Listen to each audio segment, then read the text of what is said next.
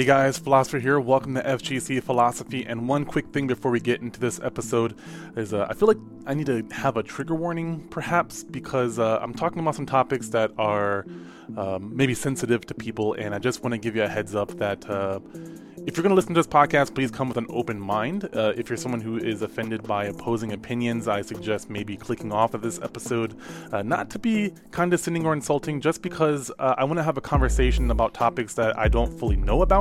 Uh, that I am very passionate about, but maybe don't know all the information. And I want to share my perspective, share my frustrations, but also try to understand things about the areas that are frustrating me. So if you're not someone who's willing to talk about the topics that make you upset, that make you nervous, that make you mad or scared, uh, perhaps this isn't for you. Again, I fully welcome people who disagree with me, who want to tell me their point of view. I welcome that. I want to have a conversation. That's the point of this podcast. Always has been, always will be. So if you do disagree, if you have some strong feelings or opinions, feel free to share them, but please do it in a civil way so that we can all grow together as a group. That said, I have my guest, some guy on here that I've known since I've been in college, one of my best friends, and this has been a great way to reconnect with him. So uh, neither of us are ne- necessarily experts in some of the areas we're talking about, but I think it's important for everyone to have a dialogue about it so that we can see what we do and don't know, how we feel about things, and help each other grow. So that said, let's get into this week's episode. I mean, I'm guilty of only clicking on the articles articles that I want to read, which I guess, you know, there's, duh. Obviously, you're not going to go out of your way to uh, to listen to something that's going to bore you. But there is some merit in listening to stuff that is different than what you hear day to day. You know, even even if it's not, if it, if it doesn't change up the way you feel or the way you act daily basis, breaking yourself out of that shell from time to time can can put things into perspective. Yeah. I think it also gives you respect for other cultures, I'll say. Mm-hmm. It's hard to say just culture because... Uh, I, I don't know how to say what that means. It could, it could be like a race. It could be, you know, religion. There's so many different micro groups of people now that uh, their cultures are just way more diverse, and you kind of lose context for why they are the way they are.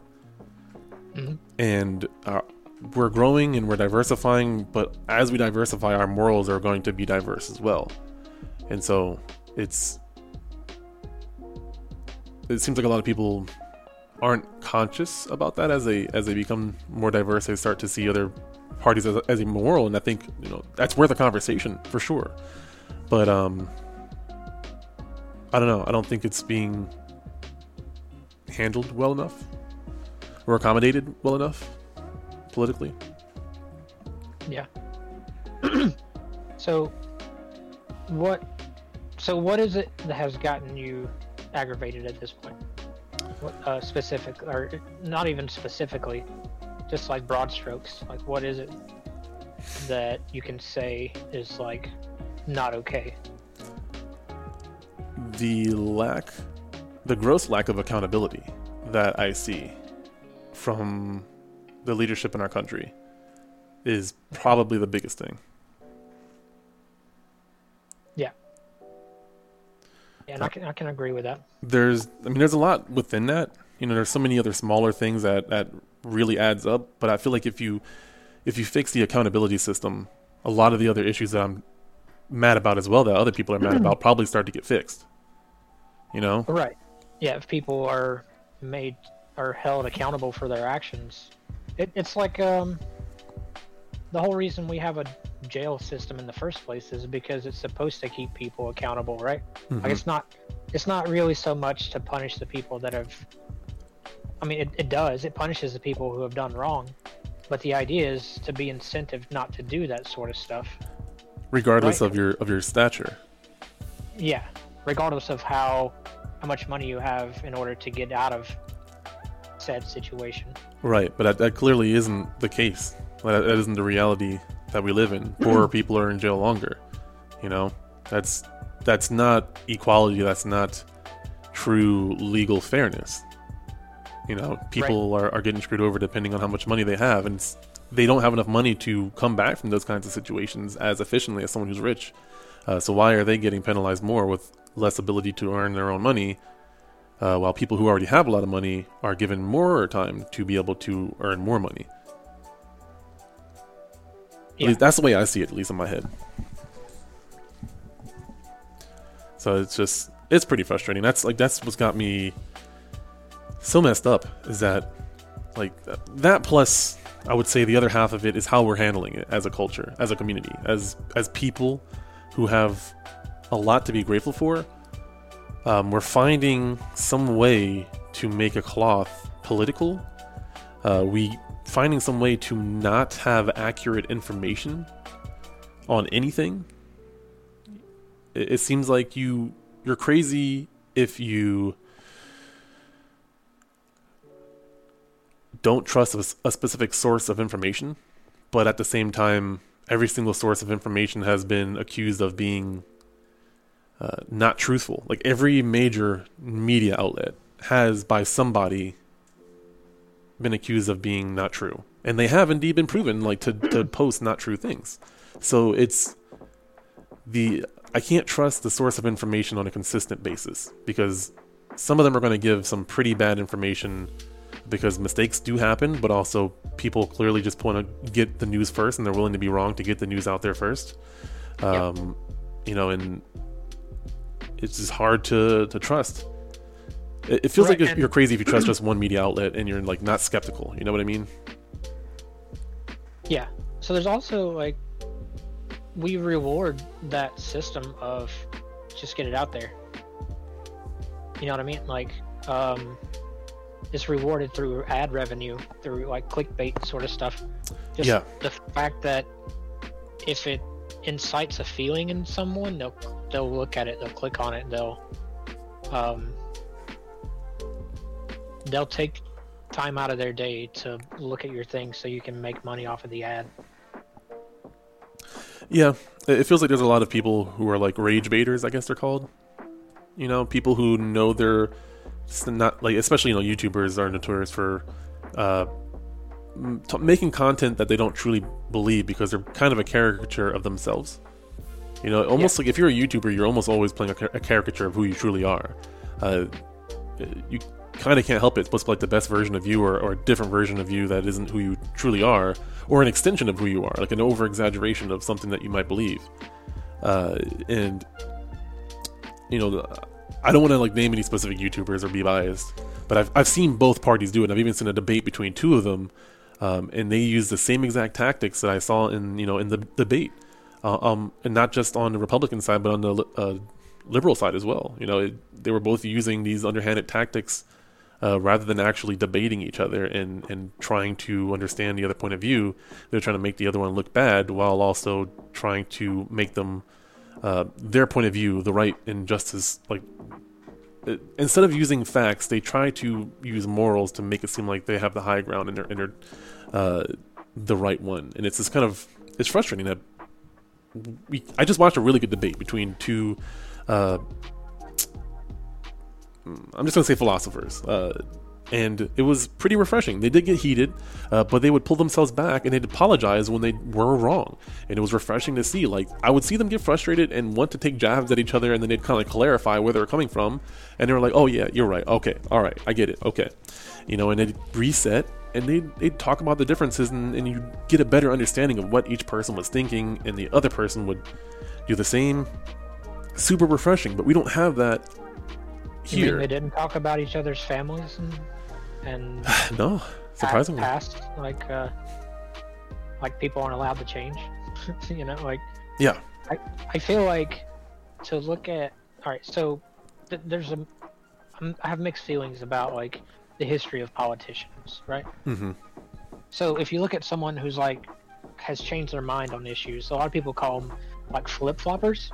Yeah, but in reality, that's like that's learning and growing as a person. Yes. I feel like if you're if you're in politics and you've had the right answer from the very get-go, like that that that makes no sense to me that you've always known better than anything. I, I, I don't buy it. I don't buy a politician that has never changed their mind in their life. Crazy people, you know, who aren't willing to um, accept new information, which usually yeah. those kinds of people are the ones that uh, are not good for us. Yeah. You know, it's usually like the old racist guy. It's like he hasn't changed his opinion on black people. You know, that's that's not what we want. We want people who are going to grow. So it's like, I do get the argument that flip-flopping on certain issues is, uh, it makes them less seem less trustworthy. You know, I, I see the argument. Uh, and I think there are people who do agree f- with policies for corrupt reasons as well. Like they'll, you know, for favors, stuff like that. I think there are people who e- exploit that system, unfortunately. But I don't, I don't think that every single person that changes their opinion is, is terrible, and nor should we treat them as such. And, or use it as uh, debate ammo when someone changes. Like, that shouldn't be an expectation that they're going to, oh, he's going to bring that up and, like, talk about how he changed his mind. Like, what? Okay, but can we have an actual conversation? Why did he change his mind? Is there any good evidence? Why can't that turn to a conversation of, hey, you changed your mind on this. Why did you change your mind? Uh, because if you let them talk about it, they can hang themselves, you know, unless they find a good way to lie about that too. But they're, if they're going to lie, they're going to lie either way. But, like, you learn, maybe there was some information about, like, you know, this bridge wasn't stable, or we weren't using the right kind of material, or people were slacking off, or we found, like, this money was just sitting here not doing anything, so we repurposed it somewhere else, and I learned more about it. I was wrong about something. Like, why is admitting you're wrong about something a bad thing? Uh, it, it seems like ever since grade school, like, bad grades, being wrong on tests, you're you're you're almost forced to feel like being wrong is bad, failing is bad. Like, that's just how it feels like it was for me. Like, if you fail, you're a mess up. You know, you're you're you're not a good yeah. person. Um, and I feel like our politicians act like that. They act like, you know, they're not as bad as Trump, you know, who has to pat himself in the back every two seconds. But, like, they do the same thing where they talk about what they did, um, or, you know, the media does it for them. But yeah. they're not willing to admit when they're wrong. And it just seems like a whole controversy when someone's wrong about something and they have to, like, deny it and walk off, and they, they dodged a question. They don't want to answer it. Like, why can't we talk about why you were wrong? Why can't we learn from your mistakes? Why can't we all benefit from how you were wrong? What's the big deal? You know, it's mm-hmm. it, what's equally as frustrating to me is that we don't see that as an expectation already. You know, in my mind, this should be the expectation, but it doesn't seem like we, as a as a society, as voting people, we don't care enough to make that happen, or maybe we don't know how to, have to make that happen. But it just seems like the quality of communication that we get within politicians and how they talk to us, um, and how they don't truly give us anything substantial to work with, like intellectually or, or philosophically, um, it sucks. But I, I get why they do it, because they would lose the vote if they talk too much, or if they were too cerebral, because a lot of people don't want to hear all of that. They just want to hear the highlights and stuff. So, yeah. you know, what do they do? They want to win. You know, winners want to win, so they use tactics that win. So it's like a salesman isn't going to use a tactic that doesn't work. They're trying to make the sale. They're trying to make ends meet. That's the life that he has. Uh, he's going to use what makes money for him. So we, we have this set up, and I'm not talking about necessarily capitalism per se, but just um, this fear of failure mixed with everything else I just talked about, you know? Yeah. Ah. Man, it really puts us into a weird spot in the world, doesn't it? Yeah, in a lot of different ways. It's um one thing that's been very interesting to watch is the opinion of white people as a as a whole, as a country. Mm-hmm. Um, I don't know how to word this, because it's, it's really, really weird as a as a black person to, like, explain this, and, and and also not try to be, like, offensive or anything like that, but just, like, try to be, from my point of view, what it seems like is happening, like, just with the opinion of of uh, was Caucasians, you know?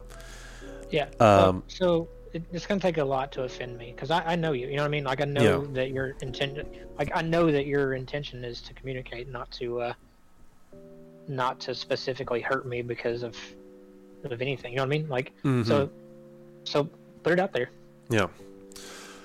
Um, so for context, I feel like it's important to give you my point of view a little bit and be short about it. But so obviously I grew up black. I grew up in a world where I was, you know, picked on by every creed that I've come across. Whites, blacks, Hispanics, Asians, adults, peers, family. Like I, I've been bullied every single year of my grade school life. There was never a year in, in like from first or from like kindergarten all the way up where I didn't experience some form of bullying for a majority of my life. Uh, so I, I secretly hated basically everybody because I, I couldn't trust any walk of life because I knew that everyone, regardless of who they were as a person, their ethnicity, their religion, could be a terrible person and do terrible things. And, you know, I was very depressed for most of that lifestyle. So, like, being black was a huge part of it. Being big was a huge part of it. Being big and black was a huge part of it. Being big and black and nice was a huge part of why I got picked on. Like, all those factors were, were motivators for a lot of different people. You know, I was a target by different creeds for whatever they were trying to get out of it. So I had to literally, you know, like, physical alteration, altercations. Like, not just being picked on, but, like, having to defend myself physically for most of grade school until I moved, learned karate, and I still got into physical alterations, but I wasn't uh, afraid to hurt them because I knew how to hurt, like subdue them without hurting them. Um, and I knew how to protect myself because I just, I didn't want to hurt people. I've never had that desire to just want to hurt people. Uh, I do think, you know, I love martial arts, but to get back on topic, you know, I, I learned that because I'm black and different, uh, I can be picked on by white people and, and black people and experience that. So I've always been very observant as an outsider looking in, an outsider to the black community because they wouldn't accept me because I was black and different, uh, an outsider to the white community because I was kind of an anomaly to them because I was black and different. And just seeing how people reacted to me differently from other black people who acted stereotypically. Like, I was always very self-aware of that. So yeah. I was always very self-aware of the opinion of white people. They were just like the, the default character. Like in a video game, it's like the the white person would be the default character. And that's just, just kind of how I accepted it. I was like a, a second character. You know, my, my race made me lesser than. And it wasn't like something I actively thought about. It was just something that society has, you know, the black guy always dies in, in scary movies. You know, the you might get a yeah. black character. Like these are the representation of my race wasn't really there, so I didn't think of myself as the standard of an American, um, you know, a minority. Right. That word. So, anyways, so observing that this this last couple of years, have the opinion of white people have changed and shifted and gotten very cynical. And it's like, you know, white people are terrible and like just white people are saying these things about themselves. It's not like black people saying it because they've been saying it to each other for years already. You know, uh, I, I grew up in that environment where my mom like made me very self-aware that of, of slavery, the, the, the history of, of black people and stuff like that and how uh, we were treated. And so I knew I was always very smart. Like my mom always taught me that on an individual level, Uh, anybody can be a good person, like regardless, you know, she's known gays, she's known straights, like even though she's like homophobic, she ha- she's had gay friends or, or was, she's not homophobic anymore, um, she's matured a lot, but you know, she talked about being homophobic, it, you know, being morally against somebody but still accepting them as a friend. And I thought that was like a contradiction. I never understood that until uh, I had my own, you know, gay friend and, and got to be really really good friends with him and, and get comfortable with like people who are homosexual. I was like, oh, you know, our mutual friend actually. And yeah. I learned a lot about that. And I was like, whoa, okay, that's an eye-opener. I never knew this this kind of stuff. And I I always accepted them, even though I think at the time I may have been, like, somewhat Christian. Maybe I, uh, maybe I had undeconverted by then. But anyways, yeah, I um I was raised to, to think that way. And so observing all of this has been fascinating where, you know, now this year, it just seems like white people are, are terrible or are capable of doing horrible things. And like just a lot of information about the history of, of like how bad it was for black people is starting to come out. Um, and it's like, it's almost like having a conspiracy theory and then being proven right. Because it's like, as black people, you feel like there are people out to get you just because of the color of your skin. Like, it feels like that. And that's just like a natural state that you're raised to believe. As as a black person, it's smart for a parent to make their kid think that. Like, me and my son are going to have conversations about how people are may target him simply because of the color of the skin and also because he's mixed. Um, yeah. it, it would be ill-advised of me to not warn him so that when he does come across it, he knows how to deal with it. Um, but now I feel like that's happening to uh, white people in some way. Like the people who are our age, who are having kids and raising their kids, you know, they're they're talking about this. I have friends that are, you know, they're very pro Black Lives Matter, and um, but also like very cynical against their own race, and it's just super fascinating to to see that. You know, it's, in some ways, it's I don't want anybody to hate themselves because of the color of their skin, because I know how bad that feels.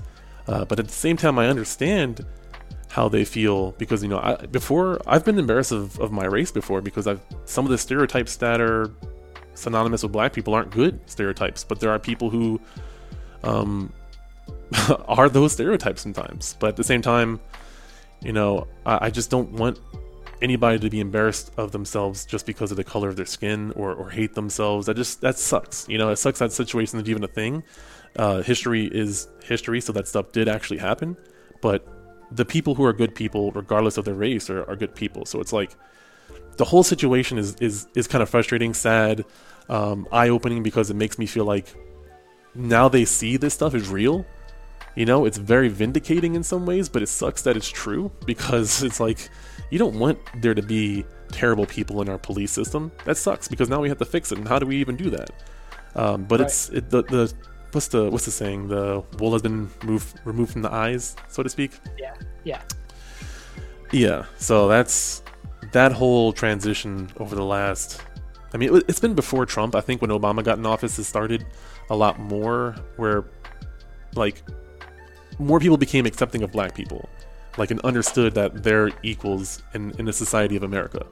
You know, I feel like for uh, for black people, that was a moment where we finally got some semblance of equality in America, because we, we made it to the tippy top that we could possibly make. Now, I say we because, you know, that's just nature of, of like anybody who wants to um, associate a group. You know, it's like a team. You know, the, the yeah. Super Bowl, we won. You know, it's uh, baseball, we won. Uh, that kind of stuff. Yeah, no, and I, I, I, I can see a lot of that. You know, obviously I don't have the same the background, but coming from the opposite background, I, I can see and remember mm. people in my family even ha- being racist, being brought up in a way that didn't make sense to me. Even even at a young age, I very early on realized that, like, that's just hate, and I don't understand where it's coming from. Like I, and I've always mm. been of the mind of trusting someone until they give me a reason not to. And I, just in general, you know what I mean? Like, I, I don't think that I've ever, um, I've ever really been given a reason to judge someone based off of their race. I see good and bad everywhere. You know what I mean? And, and not to say that I'm, that I'm, I'm not guilty of some, some action that may, may be racist, because a lot of times I feel like you don't even see that. You don't even know when you're being racist, if if it's so ingrained in, in society. You get what I'm saying? Like, no, yeah, I, I totally get it. Uh, but I, like to be willingly and knowingly racist, I don't understand it. I don't understand where it comes from. I, I, I just don't get it. Yeah. I. I. I mean, depending on your point of view, like, some people don't think that black people can be racist. I, I do believe that black people can be racist. So I remember growing up in that world where, like, for me, it was very, very common to have animosity towards just white people in general. Like, that's just how you're you're raised. So from the like from my perspective, I know. I guess I don't know. I know why, though, because of the history. Right, there's a history as to why. So the anger is justified. That doesn't mean that, you know, your actions are justified, but, like, the I, I understand why I was raised that way, why most of the people around me of that color were raised that way. Um, I, I mean, I have to imagine maybe not motivated by anger, but probably some sort of point of view that, you know, sometimes when you lose your culture, you lose the context. And uh, obviously this has been happening since b- before America was established. You know, so this is very deep-seated, where I feel like from my point of view, white people have had slaves for a very long time. And so it was an expectation to have the mindset of like black people being lesser than, because they they literally did have a status of, of less than. They were treated less than. They could be. It was acceptable to be treated that way. Uh, but it's only in recent history that that's starting to change, right? Like how when did when did you get the right to vote? It's, you know, it's within the past like I gotta fact check that. Hundred years. That's uh, I don't, I don't, I don't know what the actual date is. That's uh, that's probably pretty terrible of me, but I don't know either. I'm gonna, I'm gonna I, Google I mean, that. If that makes me racist, then I guess I'm also sexist because I don't know when women got the right to vote either. Yeah, so. No, it was uh, nineteen sixty-four. Uh, I had, I had to double check that because I'm terrible with dates personally. The Civil Rights Act. So, so I mean, so it's yeah. barely over fifty years ago. Mm-hmm. Yeah, it's not a long time ago, you know. Like, and again, people forget that. Like your your granddad didn't have the right for a while, right? Like he, like mm, probably imagine, not. Or your great granddad for sure. I know my gra- I remember my grandmother talking about segregation. Yeah. Like I remember her talking about water fountains and stuff like that, and I like. I don't know, you, you don't grow up in that world, but you hear about that world almost like it's a story. It almost seems unbelievable, but you know it it did happen because there's like pictures and stuff that they can show you. So mm-hmm. yeah, it's I mean, I feel like we we grew up in completely different worlds, you know, because there's information that, you know, it's kind of like the, this thing, history is written by the victor. So there's just a lot of things that the average person doesn't learn in, you know, in a history book about how yeah. uh, you need a lot of context to understand the anger of a black person.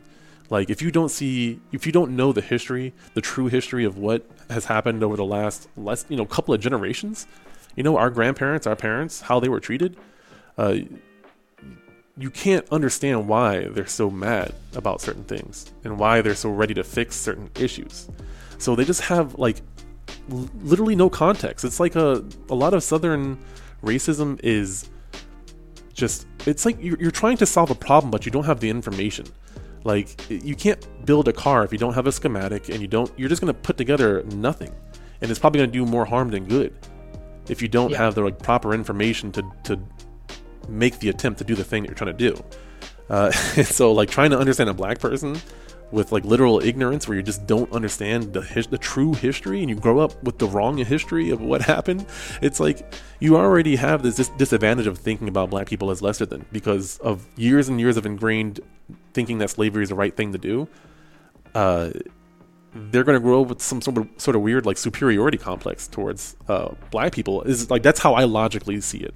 Uh, I like to do thought experiments to see like how over generations a culture can develop, and the way like to, to go back to your point of like not knowing why someone could be racist. It's like from my point of view, you're they were trained to think that black people were property. And you guys are still suffering, like not just like you you haven't really been shackled by that because you've been my friend since college, and like uh, you've been the least, you've been the most accepting person to me that I've known. So despite your environment, you you didn't adhere to that. So it's like anybody can break this, and I'm sure over many different generations there have been people, but they probably were shamed and made to look like crazy people whenever they were like, hey, let's help these people out, you know, because. The majority wins. Um, yeah. So anyways, it's like you fast forward a couple of generations and maybe, yeah, you lose the right to, you lose your property. What happens if like, if a law passed and now you lose the right to have your computer, like to have internet, how would you feel? Yeah, I'd be, I'd be furious. Right. And so like, I'm not saying by any means that black people are property because obviously I'm still, I still have some like, I'm not mad at the people now. I'm just mad at the history of it. But like, I, I still have those emotions. But my point in this, this uh, hold on. My point in this thought experiment is that I, I want to actually cause the visual. Like, I want people to think about the visual of like thinking about different generations passing down their culture, and then all of a sudden this life event happens for them, and with their point of view, it's like they lost their property. They're not going to have a good opinion of of black people. They're going to be like. I was screwed over by the government, I lost my property, and now these guys are running free, doing whatever it is they, they you know, they're thinking their racist thoughts about black people, right? Uh, they pass that anger down you know, and their kids yeah. might not know why their parents were mad at black people. They just know to be mad at black people for some reason. Like, that's all it takes, is like watching your parents get mad at a group of people and hearing the dumb racist stuff they say. The racism is probably going to be a little bit weaker and the context isn't going to be as good, but it also can be just as dangerous because they have no clue why they're afraid of black people. They're not willing to even learn, right? So like you you have this this these people are were our politicians. You know, some of the politicians lost their slaves. They're still politicians. They're not out of not, not all of them were kicked out of office.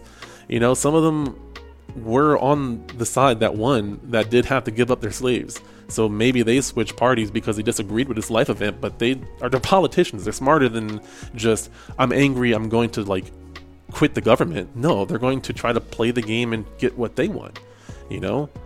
It, yeah. And they're still fighting for, for slavery, I'm sure, in some different ways. I'm sure I could find some documents on like how people were trying to reinstate slavery at some point, but just it failed. So those people are still there having kids, and now we are where we are, right? We're, we know it's wrong. We don't know why it's wrong. Some of us still believe it's okay to be racist towards black people. And that's that's just one example of many different issues, not just black people, but just, you know, marijuana was another example. Like, I don't want to get too much into the specifics, but it's starting to get legalized now. You know, there's people still fighting it. Um, mm-hmm. We've demonized it over the years. We've made, you know, propaganda, Reefer Madness. If you've never seen that documentary, I uh, highly recommend oh, that. You know, that one's a trip. That's what you did there. So, yeah, it's just we've been. Uh, that thought experiment to me is very, very useful. Um. Again, to your point of like how someone could be racist, uh, but just understanding somebody is like I, I love. The whole point is having conversations and learning from someone else's point of view. It's like, you know, I guess before I get any further, it's like, what do you what do you think about that thought experiment? Would that be accurate? Would you think there'd be like a different way of looking at that, or is that just like outlandish? Um, no, I think that that's that's a pretty decent one. Like, actually, looking you you you mean specifically like how you would feel if someone took away your property, right? Like that's. Yeah, like I'm not saying either one of us would be for slavery or anything like that. I'm just saying that like if you if you put yourself in the shoes of someone at the time of, you know, nineteen not nineteen sixty-four. Well, nineteen sixty-four, and then also when slavery was abolished, you know, during that time. Uh, and having this happen and how that racism could go from having some context, you know, of having the superiority complex of, of uh, you know, having property over black people to having to give them some sort of rights, um, to uh, like, you know, their politi- your politicians have kids, um, they, their kids see that black people now have the right to vote, and just seeing this power you're supposed to have over an- another race slowly being like taken away, and like passing that anger on down to your kid, and how like you're not going to explain everything. Maybe they don't get the full context of the history. They just know they're supposed to be angry at, at black people or, or whatever race. You know, this isn't just an um, exclusive to America. It's happened in other cultures as well, other countries as well. Yeah, I mean, I, I think that's a pretty decent, um, pretty decent thought experiment. It definitely brings up. Um, so I've watched uh, several shows recently that go like involving like time travel and stuff, and like there's a few like so Doctor Who, for example, and Umbrella Academy. Oh, dude. Umbrella Academy is um, so good. I have the comic. If you want to borrow that. Oh, uh, uh, maybe. Is it is it a lot different than the show? It's different enough, um, but equally as good. Like, uh, as someone who read the comic first and then saw the show, um, I thought the show was just as good, if not better, and but just had like some different things that I don't know why they went that route, but it wasn't bad per se. Yeah. Yeah. But so like, uh, so you probably know what I'm talking about, like the in the second season where they go back in time, and the I don't remember her name, the uh, not number six or seven, the uh, the girl, like she's like part of like the equal rights movement, and yeah. oh, rumor. She, yeah, yeah, rumor. Yeah. Um, so she um. she experiences some pretty, like, well, not just her, but like anyone around her is like experiencing some pretty ridiculous like racism. Yeah. Yep. Uh, mm-hmm. And like I remember feeling like cringy just watching it, being like, oh god. Like, oh, interesting. The the fact that like these are the people that represent my past. You know what I mean? Like, mm-hmm. yeah, that's rough. Um, no, it's it's it's not even. It's just like it just made me uncomfortable, which I'm, you know, I'm, I'm, I'm glad it did. I'm glad that that sort of stuff makes me uncomfortable mm, because fair point, it's yeah. not it's not something that I'm comfortable. I wouldn't be comfortable if I if, if I saw someone treating someone like that today. You know what I mean? Mm-hmm. Like, and I hope that it instills that into other people as well. Like, you shouldn't feel comfortable watching that. Yeah, I, I do like that kind of stuff. Like, I don't I don't like that it exists, but I like that it exposes what truly happened, you know, with some context as well, from from a different point of view, and not just like, it's not just, hey, we were oppressed by you, you know, because I don't feel like if I walked up to you and I was like, hey, you, you oppressed me, that's not necessarily, I mean, it's not wrong, a wrong statement. Well, uh, I'm trying to think of a better situation, but like, basically just outright saying you're oppressed by somebody doesn't really fix the situation, but giving them context however possible is usually pretty effective when it happens. Uh, it's not going to like always change somebody's mind, but I think just giving context is always a, a start to to change, you know? Yeah. Hmm. I think we lack a lot of that here. Uh, context? Yeah. Or... Uh, in America, we lack a lot of context. Yeah. Or I think whenever we have friction, you know, whether it be, I think the L G B T Q plus movement was, uh, is a, a situation like that, where a large number of people in places of power lack context as to what these people want, how, like what, what their challenges are. And like, at the same time, uh, the results are mixed because of how the movement um, sometimes can handle it online, and, and like how they don't, you know, the the solution. How do I word this? I don't know if I want to go down that rabbit hole. I might, I might uh, save that for another conversation. I was gonna say that might be a different, different night. Yeah, yeah, yeah. But, um, oh, context. So I, I think that a lot of people lack lack context for different groups of people. Uh, I think if there was a way to have a conversation where we could give more context or try to look for more context before we made our judgments, that'd be really, really, really helpful. You know? Yeah. Can we just have telepathy already? We're getting there. We're getting I there. Mean, you know what I mean? Like, or some form of it, like telepathic empathy. Yeah, that would be nice. Um, there's a, uh, I want to say it's a, either Tool or Pussifer song that starts out. Um, it's just like a conversation, or this guy's talking about a conversation he had with some guy at like Burning Man or something. And at the end of it, the guy like grabs him, pulls him in close and says, "We'll never know world peace until three people can look each other in the eye simultaneously." Um, what?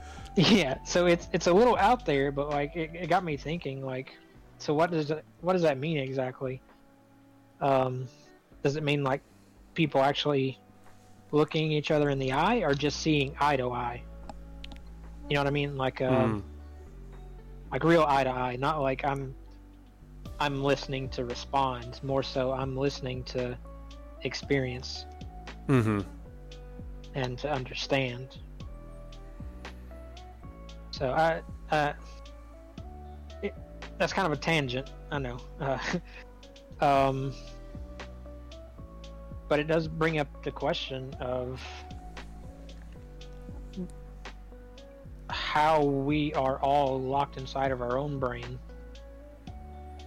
and we can only have the best guess of what's happening uh, to everyone else.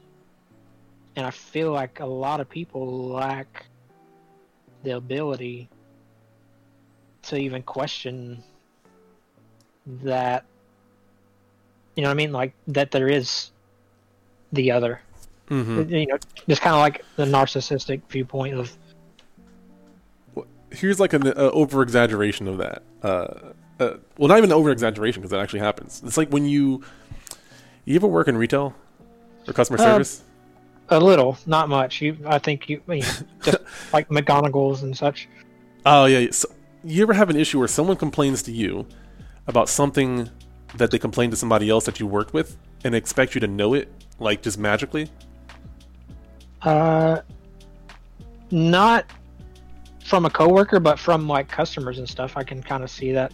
Yeah, yeah, yeah, yeah, yeah. That's what I mean. So like a customer comes in and is like complains to the to front desk, and the front desk is like, okay. Um, somehow whatever happens and they get sent to you, and now they're like, they know they saw that nobody like communicated with you except for, hey, he'll be over here, but she says the same things to you and expects you to already know it and gets mad when you don't know that information. Like yeah. it, it's that's an over exaggeration of what you're talking about, where it just seems like people communicate in a way where it's like you you should already know what I'm thinking in my head, like almost before I even say it, and if you don't, then like, there's something wrong with you, or you're wrong, or you're a terrible person because you don't agree with me. I don't know if that's yeah. what you were getting at. Uh, I mean, it's it's definitely down the same thought path of mm. just people being stuck in their own head and never never willing to admit or to try to understand that they're that life exists outside of their own melon. Yeah. If it's not about me, it ain't for me, or you know, something something stupid like that. Like, yeah, hmm. It's such a challenge watching people. Like, obviously, I'm stressed out, and I'm I don't have the best of uh, productive habits right now. But at the same time, I, I see people just their eyes glued to the polls, and. Yeah. It, I, I'm not judging them, but I just it is to me it seems like it's, you're you're willingly putting yourself on an emotional roller coaster for one of two outcomes. Instead, I don't understand why people aren't just like doing their own thing and uh, you know keeping their mind clean and then going back to it once it, there's actual information. Uh, 'cause I feel like most people that are watching it just know it's going to take a while before. Uh, the results are tallied in. I mean, we've had to mail a bunch of them in, and plus, like, the lines have been super long, so there's no way they can count these things for a while. Uh, plus, with how Trump has been acting and demanding recounts, he's going to be doing that for a while. So, I don't know. I, I maybe I'm being the pessimistic one, but I think it's going to take a while, and I don't see any reason of just, like, watching rice boil, you know? Yep. That, I mean, I, honestly, I'm guilty of watching it. Just honestly, I think it's it's out of like frustration and just wanting it to be over. It's been, I mean, I feel like it's been mm. one of the worst years in my life, for one. Not not even necessarily because of things that are going on with me personally, but just like the state of the world seems worse now than it ever has to me, and that may be just me overthinking everything and.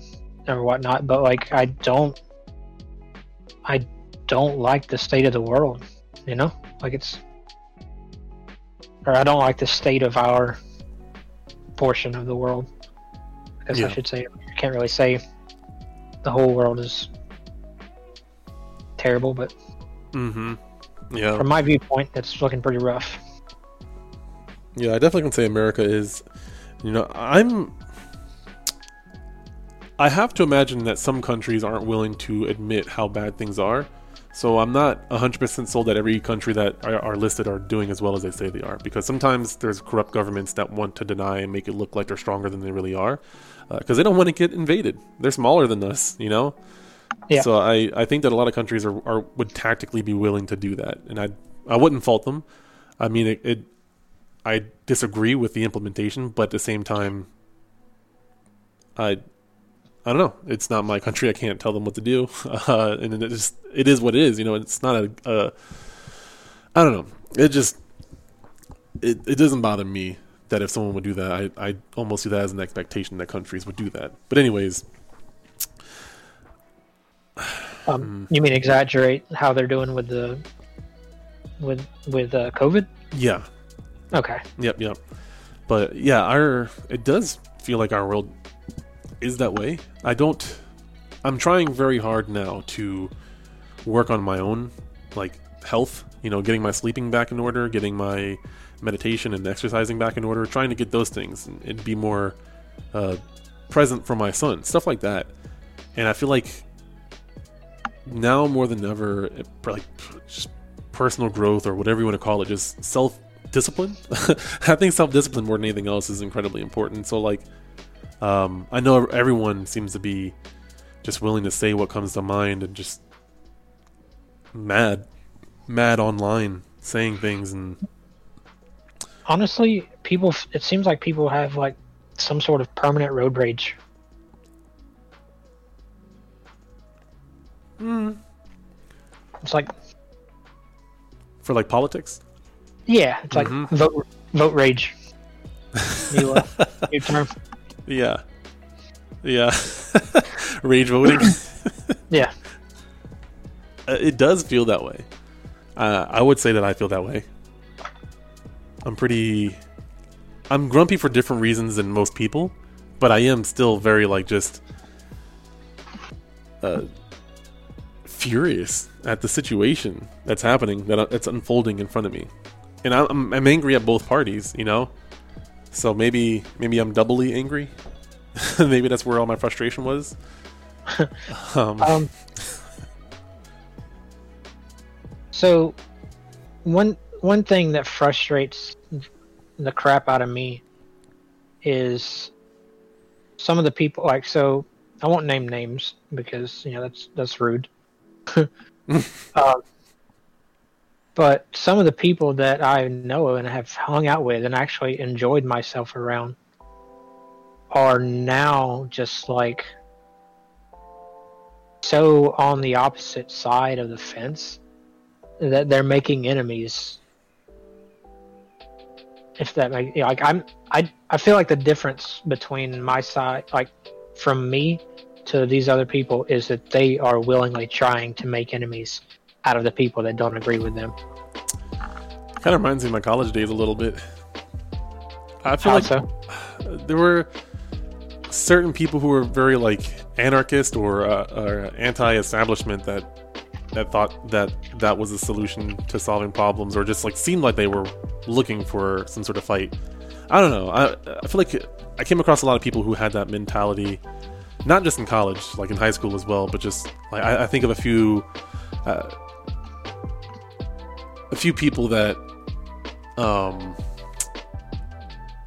were prominent, like I guess during that, that time, that were like seemed very, I don't know, what's the word I'm looking for? Combative. Mm. Yeah. Okay. But go on. No, I mean I just they they when I was there when I was in Philly. We were there, and you know we had different opinions and everything, but like that's fine. Mm. People can exist and be friends. But like, I see their Facebook posts, and now it's just like post after post of just like political stuff, and like if you support this person, then you're trash or or whatever. You know what I mean? Like, huh? That's really weird. I, and I get it, but like. You know, I, I feel this, I feel somewhat the same way about the, my side of the fence, but not to the point to where I would alienate someone. If that makes any sense, like I, I wouldn't not go over to someone's house because they support the other candidate, mm. unless they were, you know, supporting him so much that. I'm no longer welcome there. Yeah. I, you know, I can... There are certain arguments I can see why people would alienate somebody, and but there's also a lot that I feel like there aren't. Because, like, so say you had family member who were, like, came out to be, like, white supremacist. You know, it's like, yeah. I I don't know if... I, I'm not going to judge you either way if you do, but you may be less inclined. You know, or if, if like my parents were like, not my parents, like some family member was part of some militant group to want to like attack the government, I don't think I'd be for that. You know, I'm not. Yeah. So I don't think I'd want to, like, be around that, because also it would come back on me, and I'm just like, I'm not part of that. I don't want to be associated with that. And right. Luckily, that's not a situation for me. But like, I can, I can imagine. You know, maybe that's an over exaggeration, but there are times where it's just like, oh, this person. I don't feel like. I don't know. There's so many topics I feel like are, are triggering to certain people that I don't know which one to pick. But just like, I know abortion's a very strong topic, and I won't get into my personal point of view, but it seems like that has been a topic that both parties have been willing to alienate friends and family for, over. You know, that's just like one of many. But I, I yeah, I, I don't feel like, I don't know what. I think part of the issue for me is like, what is what is wrong with having a conversation and working it out? You know, why isn't that the expectation of how to interact with each other? But also, how hard is it to just like not? Is it so bad that you can't talk about it? And maybe it is yes for some people. I, sub- I guess it has to be yes. Um, but I don't personally get it. You know. Yeah. Because mm-hmm. I I do have friends that that have parents that are on the opposite end of the uh, opposite end of the spectrum, you know, and so they talk about how that's an issue, and you know, it, it's hard to put into context, but it's just my friend is under the assumption that her, her party is like the correct and absolute truth, like right right choice. And I think when you come from that angle of like, hey, let me convert you over to the correct party, it's kind of like if someone tried to come to me and, and convert me to Christianity. I feel very uncomfortable because you're trying to like essentially tell me what what I feel is wrong and that your way is the right way without properly give me any context as to why I should believe that based off of my personal current worldview. Yeah. So it's like the the, the results are not going to be very good. They're going to vary very widely uh, when you come from that angle of just like, let me save you from yourself. That's very yeah, condescending. Let me tell you why you're wrong. Right. And it, but it sucks because you don't know how to, like, you, you feel like someone's doing something or saying something that is the wrong thing. Uh, and while I, I tend to agree with most of what my friend talks about, um, like we tend to align a lot on, on certain viewpoints, it's still important to realize that to somebody else that doesn't have the same context and, and point of view as you, you're you're coming off to them as the the know-it-all or the holier than thou, or like you're coming off in a way that d- does not make them inclined to want to accept your worldview as their worldview. Yeah. Whatever the topic may be. It may be something stupid and petty and small, but uh, if you guys are able to debate on something stupid and petty and small, like more than likely the viewpoints or maturities probably not super high, at least not in that specific topic. So yeah, I, I think I just I see a lot of that. I see a lot of people trying to save their friends and family, and I, I just I get it,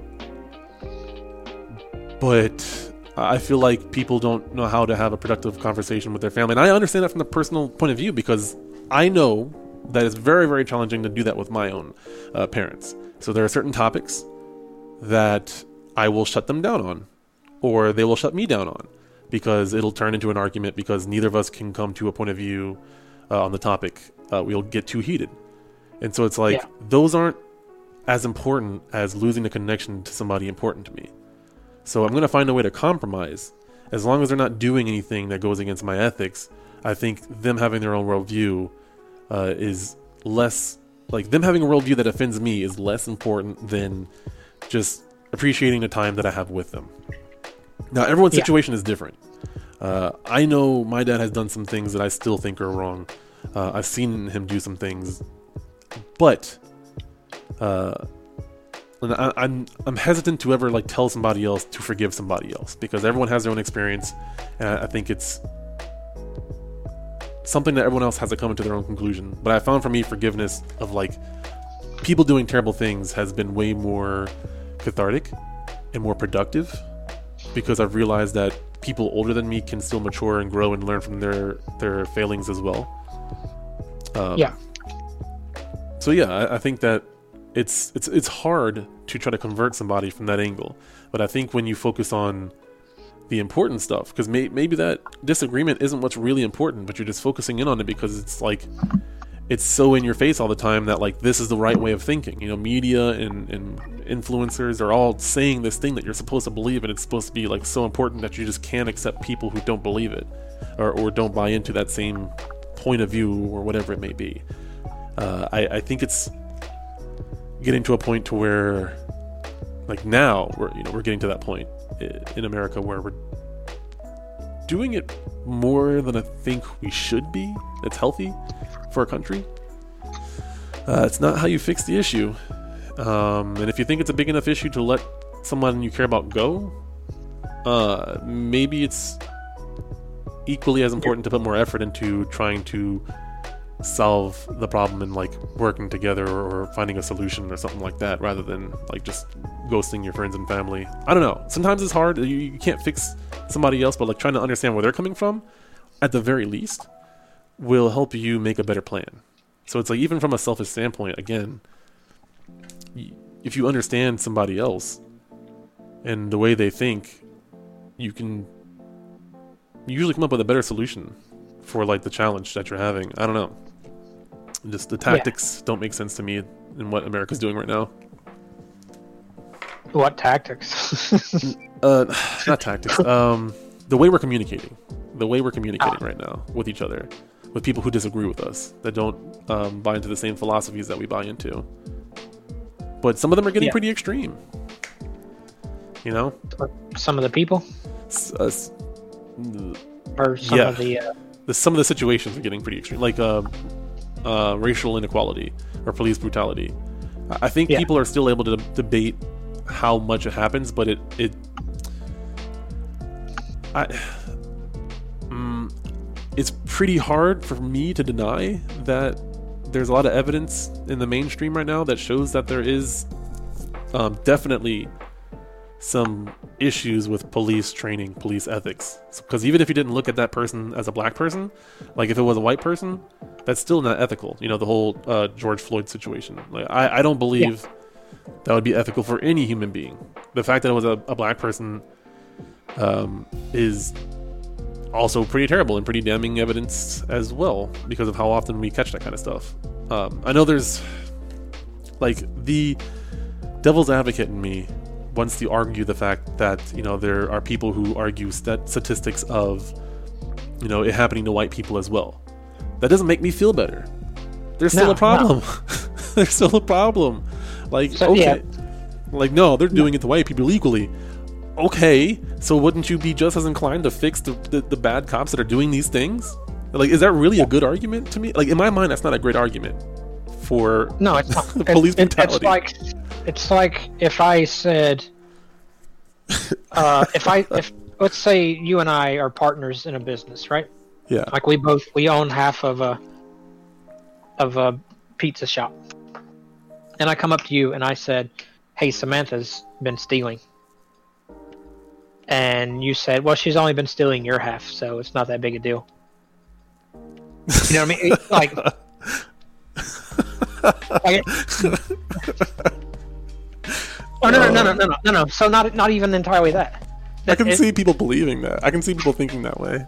So not I, I think I said it wrong. So it's like it's not it's not that she's been stealing your half. Oh, she steals from me too. So what? what you gonna fire? You gonna fire everybody because they steal a little bit? You know what I mean? Like a few bad apples. Oh yeah. Like, oh, both are equally bad, and both are equally believable. Yeah, yeah. I, it, it came out weird the first time, which, you know, I'm not mad about it because it, it was kind of funny. But I had like, to think about it. But you get my point. Is like people think that the cons. I don't know what the problem is. Honestly, people feel like they're gonna lose some rights over it. It. it It's like people think that just because when black people are able to vote that now their vote counts as less, or something, some weird shit like that. Well, yeah, that like, was the case. Three fourths of a vote. Well, no, no. So, like, it, like, say, say someone who's opposed to Black Lives, someone that says all lives matter. Mm-hmm. Well, yeah, of course, but they're not the ones that are, not all lives that are being targeted. But even with, okay, so let's let's let's say that yes, all lives matter. That's the same thing so we were stop, talking about. Yeah. Let's like, stop ending ending them. That let's cop's stop. Not racist. He's just corrupt. Ah, I see. Yeah, yeah. He's not racist. He, he murders everyone. You know, like, oh, my bad. I thought it was just me. I thought he was just racist. Okay. Yeah, that's that's what it feels like sometimes. That's a hilarious way of looking at it. Oh man, sad though. Sad that we're having to joke about this sort of stuff. Yeah, uh, I'm glad to find some humor in this. To be honest, like, uh, I need to. I need, we need to find some comedian friends. That'd be mm. good. We need to find Benji again. That dude was hilarious. He's uh he's in Florida. Yeah. I wonder who. He, oh, I wonder no. how he's feeling right now. So he. Uh, have you seen any of the posts that are saying like, "Oh, what's what's there to do in Florida? Like, is there any good museums or art or anything?" No. And then and then they show like a map of like how the voting lines. They're like, "Yeah, just go to the blue states, any of the blue states or blue areas." Ah. Uh, oh. So I don't know if you've noticed. Um, it seem it's not even really red versus blue. It's more so city versus country. Is what it seems like. What do you mean? Well, like, most of the bigger cities seem to be coming up blue states. Or blue, uh... Uh, blue in the election versus red. And it's like way, the rural, rural areas that are more coming out in the red. Hmm. Okay, so this, since this is for academic purposes, I'm going to look at the polls. Not to find out who's winning, but to learn yeah, something. It's, it's not going to change until... It's going to take a while. I don't expect this to yeah. fix anytime soon. Oh, how do I full screen this? Oh, interesting. I see what you're saying. Yeah, so like if you look at the map, it's like mostly like the where oh, there's what? a dense population, it's like mostly blue. This doesn't make sense, because Virginia looks like... If you look at Virginia, it's Democrat, but um, it's I mean it's Biden, but it it when you click on it and it shows who went where, that doesn't even make sense. How how uh how it, July one, yeah. Uh, well, it's because those are the densely populated areas. Yeah, yeah. I, so I mean, when you take that into account, that does make it make sense. You know, that's nuts. Mm-hmm. Interesting. Yeah. I don't know. The electoral college system is really weird. Like, I want Biden to win, so I'm not really upset about that right now. Uh, I'm not a I'm not a fan of. Well, I don't want Donald Trump to win. I'll just say that. Like, I don't care. I'm not going to hate on people who want Trump to win. I'm not going to like bash him. Uh, I just he scares me. So yeah, I, I I'll be honest about that. I don't like the state of the world since uh, that man took control. I don't. Absolutely don't. Yeah, Ohio was uh, very clear. Uh, Columbus, Dayton, Cincinnati, Toledo, Cleveland. Same thing with Indiana, Indiana, Indianapolis. That's like the main one. Wonder why that is. What, the cities versus the country? Well, the state, city versus the state, I guess. Ohio's very much like that. Um, West Virginia went completely red. That's I don't know. That's Look, yeah. Look! Look blue. At Florida, like every major city. Yeah, it's blue, and the whole rest of it is, is red. I don't know. That's odd that it would. Well, no, I guess it makes sense. It makes sense because those are the most diverse of of people, probably because they're destination spots. Yeah, so, and it's a city. It's not like, uh, you know, my na- my only other neighbor is Jimbo, and maybe that's where all the Yankees hang out. Trump flag, front yard. Yeah, Michigan's very much like that. Michigan is like a very red state. It seems it feels like like there's a lot of like Trump supporters here, uh, and it's it feels a little bit like Alabama but colder in the sense of the mindset of people. It's just, it's like it's different. I don't know how to explain how it's different, but it's different. But um, it still does have this vibe of, of Alabama, of how people yeah. like have political views. So, if did you look at the um, the way it played out? You got Grand Rapids, Lansing, Detroit, and Flint, mm-hmm. all blue, and then I don't know what that other one is, but like you can see the big the main points seem to be pretty blue. Um, have you heard about the people ch- like chanting "Stop the vote" or "Stop the count"? I've heard both. Yeah, stop the count and count everything. Oh yeah, that's an actually a really good topic. Yeah, I have heard that. What are you gonna say about it? Uh, well, that it, you know, it just seems very um, what uh, hypocritical amongst the the group. So, like in one state where he's winning, they want to stop the count, but in a state where he's not winning, they want to count everything. You know what I mean? Like it, it, and even want to recount. You know, it's like it's ridiculous. To me, it's very telling that people want to stop counting votes for some reason. Yeah.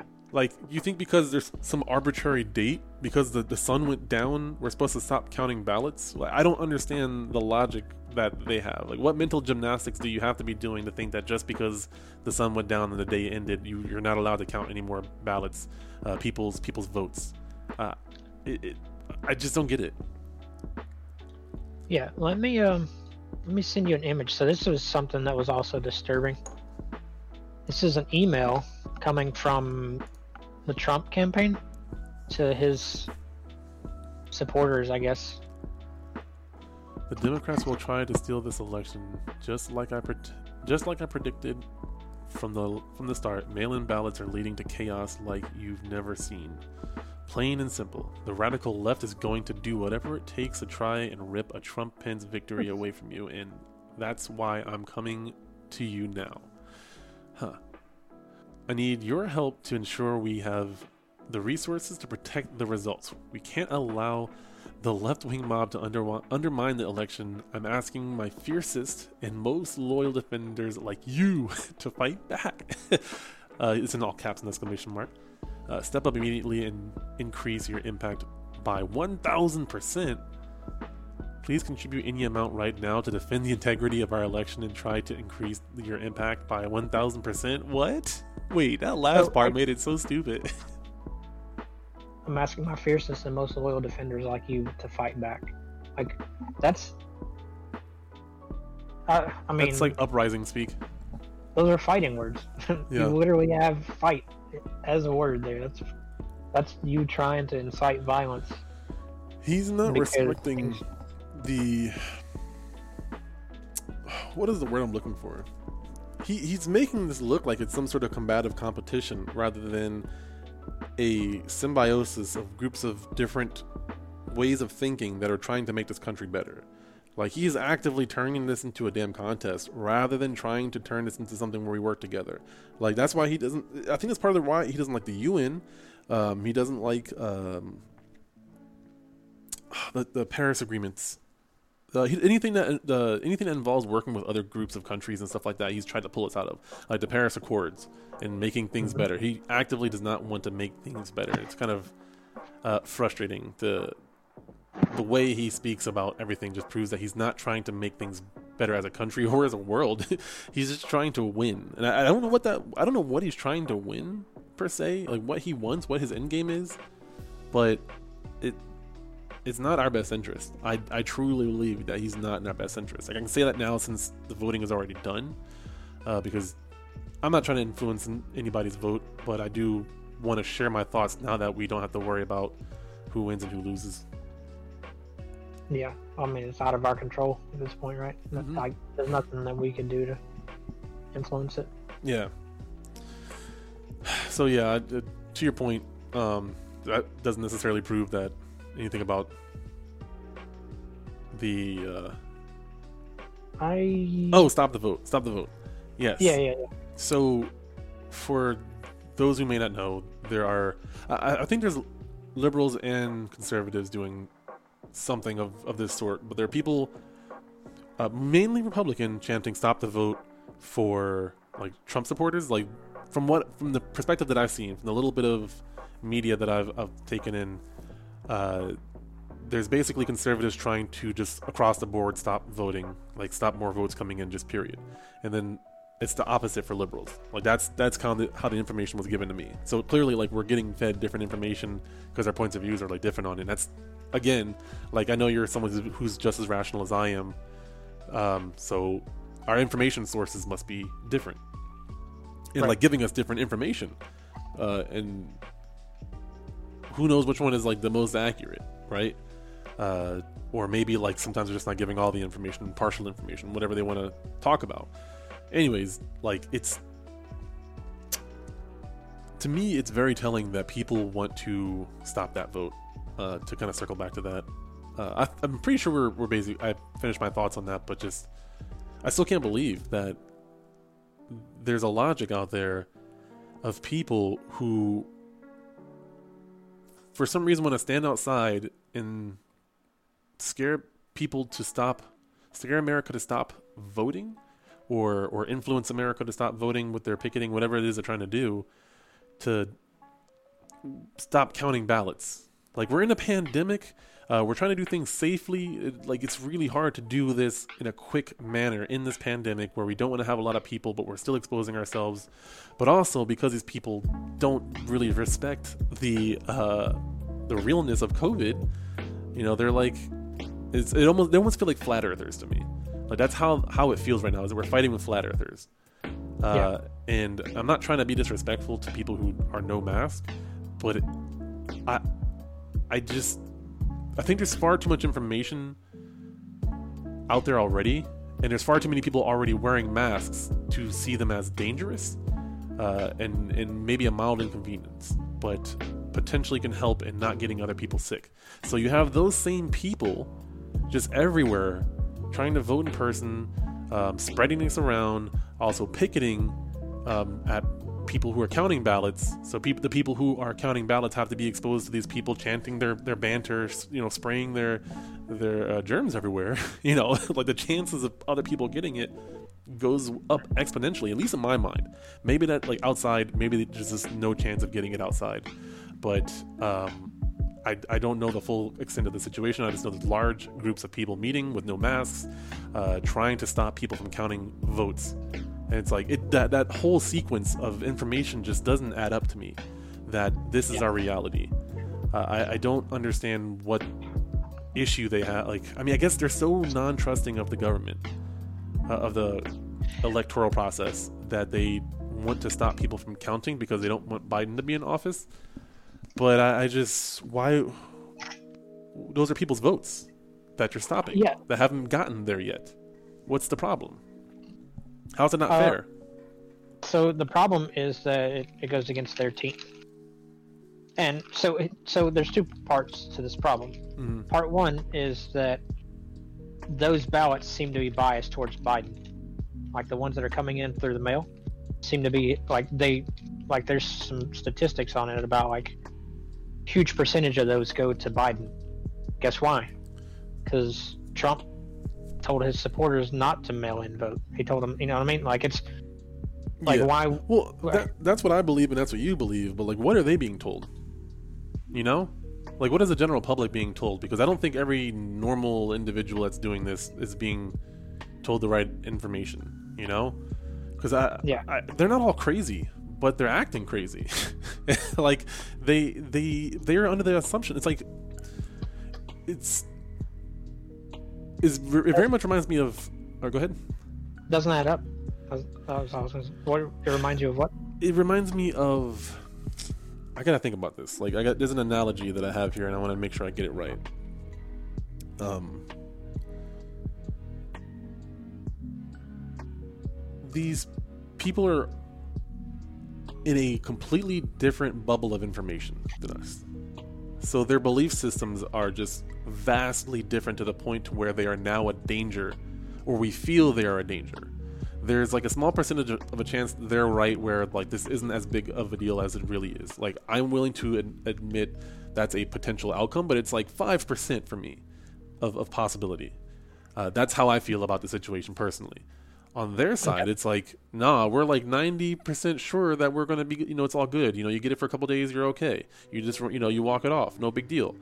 Uh, they, that is, there's information. They're being constantly fed that reinforces that mindset, right? It's not some sort of paranoia thing. It's just the media gives them that information. Like you, you can see the clips. You can see all the, the, the Hannity and, and Tommy Lahren and all these other people. They're saying it, and they have millions of followers. And that's not that's not the issue. It's just that that information is cle- it's clearly happening, where the general public is being given information that uh, is causing them to act in a way that is a danger to society. Uh, I think, you know, they don't think that way. They think it's okay. They think it's safe. Their belief system is just way different. They're going to act way different. So now they think that we're the crazy ones, right? At least that's how I see it. They think that we're the crazy ones. We're overreacting about this. It's not that big of a deal. And you're willing to lose your rights for something that's not a big deal. Because uh, you have to admit, you the quarantine, the lockdown causes you to lose certain rights temporarily. Uh, that is not misinformation. That is a fact. Your rights have been taken away for the safety of the American country. That's the reality that we have been in, um, that we are in to um, some degree. But, so, but well, let me ask you, what, what right though? You know what I mean? Like, what have you been told that you can't do outside of amassing in large groups? I can't work. I can't do uh, my job. Well, okay. like okay. People, there's like, I mean, that's the thing is like a lot of people ha- lost their ability to do their job. Hey, Future Tavian here. Just to clarify real quick, the rights that were taken away weren't me losing my job.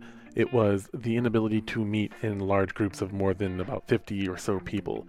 Uh, my job was hosting tournaments and having events in person with esports, and so I was not allowed to do that, uh, thus basically rendering my job useless. Uh, also, I host tournaments for myself for the F G C as well, so I do that in the free time, uh, so I'm not able to do what I love to do as well. I didn't clarify that too well in this podcast, and I just wanted to jump in there just to clarify what rights are actually being taken away. Uh, again, not a big deal, but wanted to clarify. All right, back to the show. Because their bosses couldn't do certain things, so it's not just me that can't that lost my rights. My bosses lost their rights, and it's like I'm not mad or anything like that or offended, but like.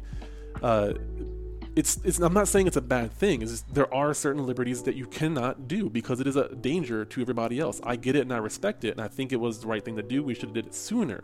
However, I feel like there's a lot of people on the left side that deny that that is the reality of, like, that is the fact of the matter. There are certain rights you have to forgo for freedom. I, I think, you know, you could argue wearing a mask. I, I don't think that's a big deal as, like, one of the whole rights that people argue. Um, because in the F G C you do that. If you're sick, you bring a mask. It's not a big deal. It's a common courtesy. Like, I don't get it. It's, it's a piece of cloth. Doctors wear them all the time. Like, it's not going to kill you. It's only going to potentially help it. What is the big deal? I'm tangenting, but anyways, yeah. So it's just like it, it seems like people aren't willing to admit certain realities, and so like both parties look crazy to the other person. Uh, because again, like while I'm okay with the liberties that were taken away for our safety, um, you know, a lot of conservatives aren't okay with it and also don't see this as a big deal. So like you think about that logic and it's like, okay, so then from their point of view, we're like these fanatical people who are just like ultra paranoid of some uh, made up scary bad monster from the Chinese communist, like I don't I don't know the I don't know the exact like loophole, but like the they see the people who believe that masks and this whole sicknesses are the crazy ones, while we're so led to I, make them feel like they're, they're, they're crazy ones. Honestly, I feel like they're people that never got to use a microscope. You know what I mean? Like I feel like that's that's the group of people that we're we're talking about, is the people that they would be the same people that would deny the existence of germs before we had a microscope in the first place. Yeah, that happened. Like, yeah, yeah. And, oh and man, there were doctors. Oh man, yeah, yeah, yeah, yeah. Go ahead. And and that, I think that that's the same mindset and the same. I agree. Group group of people that we're that we're talking about. It's just they don't, they can't fathom a world outside of their own head, out of their own head. Yeah, I almost feel like, feels like there's a history of this revolving door of kicking out closed-minded people out of places of power, and that being a, a constant struggle. You know, it, it just seems like yeah. history has always had to happen where it's like it's a struggle to get certain facts as a reality. It's like, why is this so hard to be acceptable? And it's because there's people working against it, like the sugar industry. We talked about that a long time ago. The, um, you know, the the lead industry, how that, you know, just it, there's a lot of people that are doing things, and we, uh, on one side, people are just convinced because they have been given information that makes them believe otherwise. So it's like the general public can't be completely at fault, but at the same time, they don't do their own free thinking to see what's right in front of them. You know, it's like none of this is this stuff is like surprising to me. Like police brutality isn't surprising to me, you know, like, but it's it's been it's you guys not when I say you guys when I, a lot of the majority of America didn't know about this kind of stuff, and yeah. now a lot of them are just burying their heads in the sand and like doubling down on their small-minded point of view. And I, I do, I hate to say it, but I do feel like a lot of them are, you know, the, the people who, you know, I, I said flat earthers, but it's just like people who are closed-minded thinkers who aren't willing to adapt to new information. You so know? It, I, I feel like there's a new war on science is, is, well, yeah. is the way I, the way I feel it, is what's going on. People, people don't like what they can't understand, and science is hard. Mm-hmm. You know what I mean? Like it's there's there's stuff in there. There's stuff in there that I don't understand. I don't deny. You know, I don't. I don't and say I don't it's understand wrong. It. It must be magic. Yeah, I don't. Uh, de- the devil. Yeah.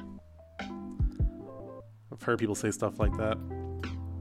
And yeah. uh, again, I'm not trying to judge them because it's like if they want to believe in magic, they can believe in magic monsters. Like that's okay, but. There's Just, if there's already information proving something, and, and you can like back up that and like prove it and show it, I it is hard for me to deny that information. Um, and but also like with more abstract stuff like culture and accepting new people, it's like I don't necessarily have to understand everything for them to have their own liberties as long as mine aren't being taken away. You know, as long as you're not taking away my liberties, um, in a way that impedes on my ability to live my life without, you know, as long as I'm not inconveniencing somebody else. And there are times where that needs to be a conversation, uh, not with any specific group, but just in general, we should always be cautious of like how we set ourselves up, you know, um, for future generations and, and stuff like that. But that has to be a consistent conversation. I think there's things that are, there's not necessarily a right answer. It's an evolving answer because we're maturing as a culture, and it's like, well, so tough to to solve these issues, but we're just not we're fighting over it rather than discussing it. Again, it's that uh what about me, what about, you know, it, it, there's no room for anything that exists outside of me, so I'm not even going to listen to you until you direct your attention to me personally. You know, like what what's in it for me, what uh my rights are being taken away too, all, all this sort of stuff. You know what I mean? Like it's not a, mm-hmm. it, it's just selfishness, honestly. It really is. And and people's worldviews are really, really skew that. And they, they want policies in place based off of what they want. And sometimes rights and policies and things get corrupted or taken advantage of or, or loopholed to where you can still, you know, do terrible things to other groups of people, uh, and take, you know, lose, Not maybe, maybe not have them lose their rights, but I'll make them less fortunate. You know, kind of screw them over, like what I was talking about with losing my job. I'm upset it happened, but there's nobody in like my workspace that I'm like immediately furious at for doing this, because they were put in a situation where they had to let go, uh, probably hundreds, close to thousands of people. So I was just one of those thousands of people, and I I, yeah. I get that, because you, you can't do things, um, then you can't do them. Why are you paying somebody for it, right? But Uh, there are times outside of pandemics where stuff like this happen, that have happened, uh, that yeah. were less justifiable, but nobody gets punished for it. Or if they yeah. do, it's under wraps, not in the public, so that like the people know about it and they don't lose their, their status or anything like that. Or if they do, they still get um, a nice cushion to fall on. Yeah. Forced into retirement. Oh, boo-hoo. Yeah, you know, stuff like that. Yeah. It, it's it's not... That's not a, a conspiracy theory. That's not crazy talk. That happens on a regular basis in, in government. That's disappointing to me. Um, and I, I don't know how to fix that. Uh, I feel like we should be definitely, in a non-pandemic world, have already been prioritizing how do we have better leadership. Because I, I think we, after the, the way this was handled, we clearly are immature and don't know how to handle this kind of stuff. We could not come together and fix this issue. We cl- we clearly cannot come together and fight an outside entity if that ever happened, uh, or, or handle that situation.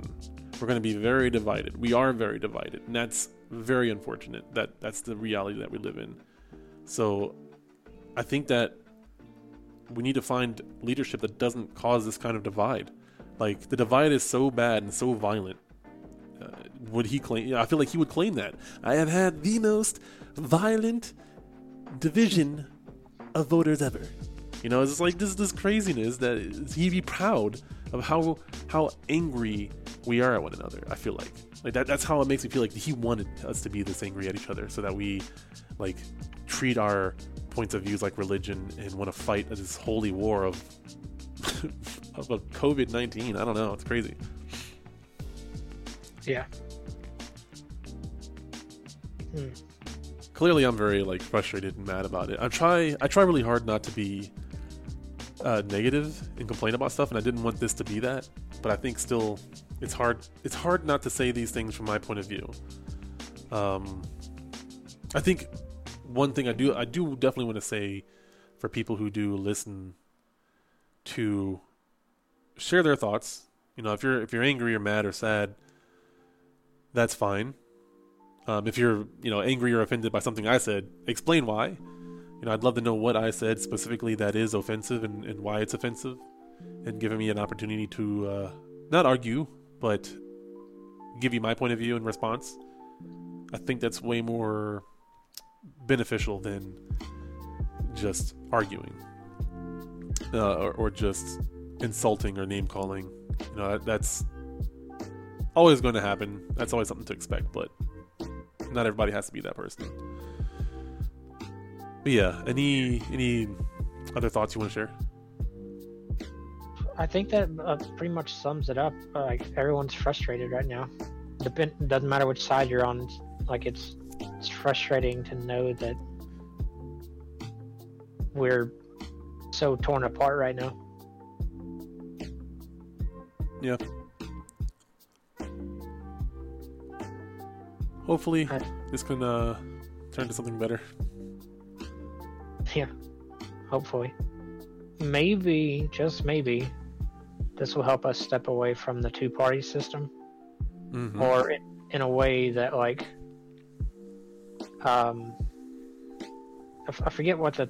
There's some form of voting that gives you, like, a, a backup choice, like your backup option. I forget what it is, but you have like your first choice, like, okay, uh, so you could you could vote libertarian, or you could vote third party, and if that, that candidate didn't win, then your then your vote would go to the next. You know what I mean? Like, it's it uh, yeah. let you can't think of the name of it, but I feel like one of the biggest things that needs to happen is we need to get away from the two party system. Yeah, you and I have been talking about that since college, actually. Isn't that yeah. nuts? The two-party paradigm? Yep. I've believed that for a very long time. And I, I don't want to rant, or uh, I don't not rant, but I don't want to go off on a tangent on about it right now. Uh, but I I did record like two or three podcasts before this where I, I deleted them, but uh, I, I went off on a tangent about about the election system and definitely the two-party paradigm. But I... In short, that isn't helping, clearly. Uh, we need something better than a two-party paradigm. We need something that's going to help us be more productive, uh, more unified, rather than uh, dividing us, because that's not what we want. Right. So yeah, we, we don't need something that's going to make it worse. I'm gonna I'm gonna hope we eventually realize that, you know, or or try to help spread. I'm I'm trying my best to spread the word. Like, that's one of the reasons I do podcasts, is to try to share ideas, and hopefully people learn and grow from them, because we need less of the name calling and insulting, and more of coming up with solutions and talking about ideas and having healthy debates uh, with people who disagree, and trying to find a solution that meets both requirements. Like, that that should be the requirement, is that it hits multiple people's demands rather than just one party's needs, you know? I don't know. Maybe I'm asking too much. But with that, I'm going to end this conversation. Once again, guys, thank you so much for the continued support. It's been hard to get these podcasts out there, but I'm doing the best I can. And honestly, I'm talking about topics that I think are way more important to me right now.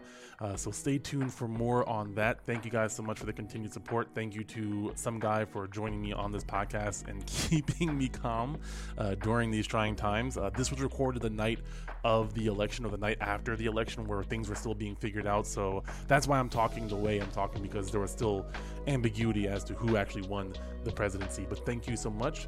Uh, make sure you check show notes. I'll try to put any resources that I can if I find any. Um, and uh, yeah, I'll see you all in the next one.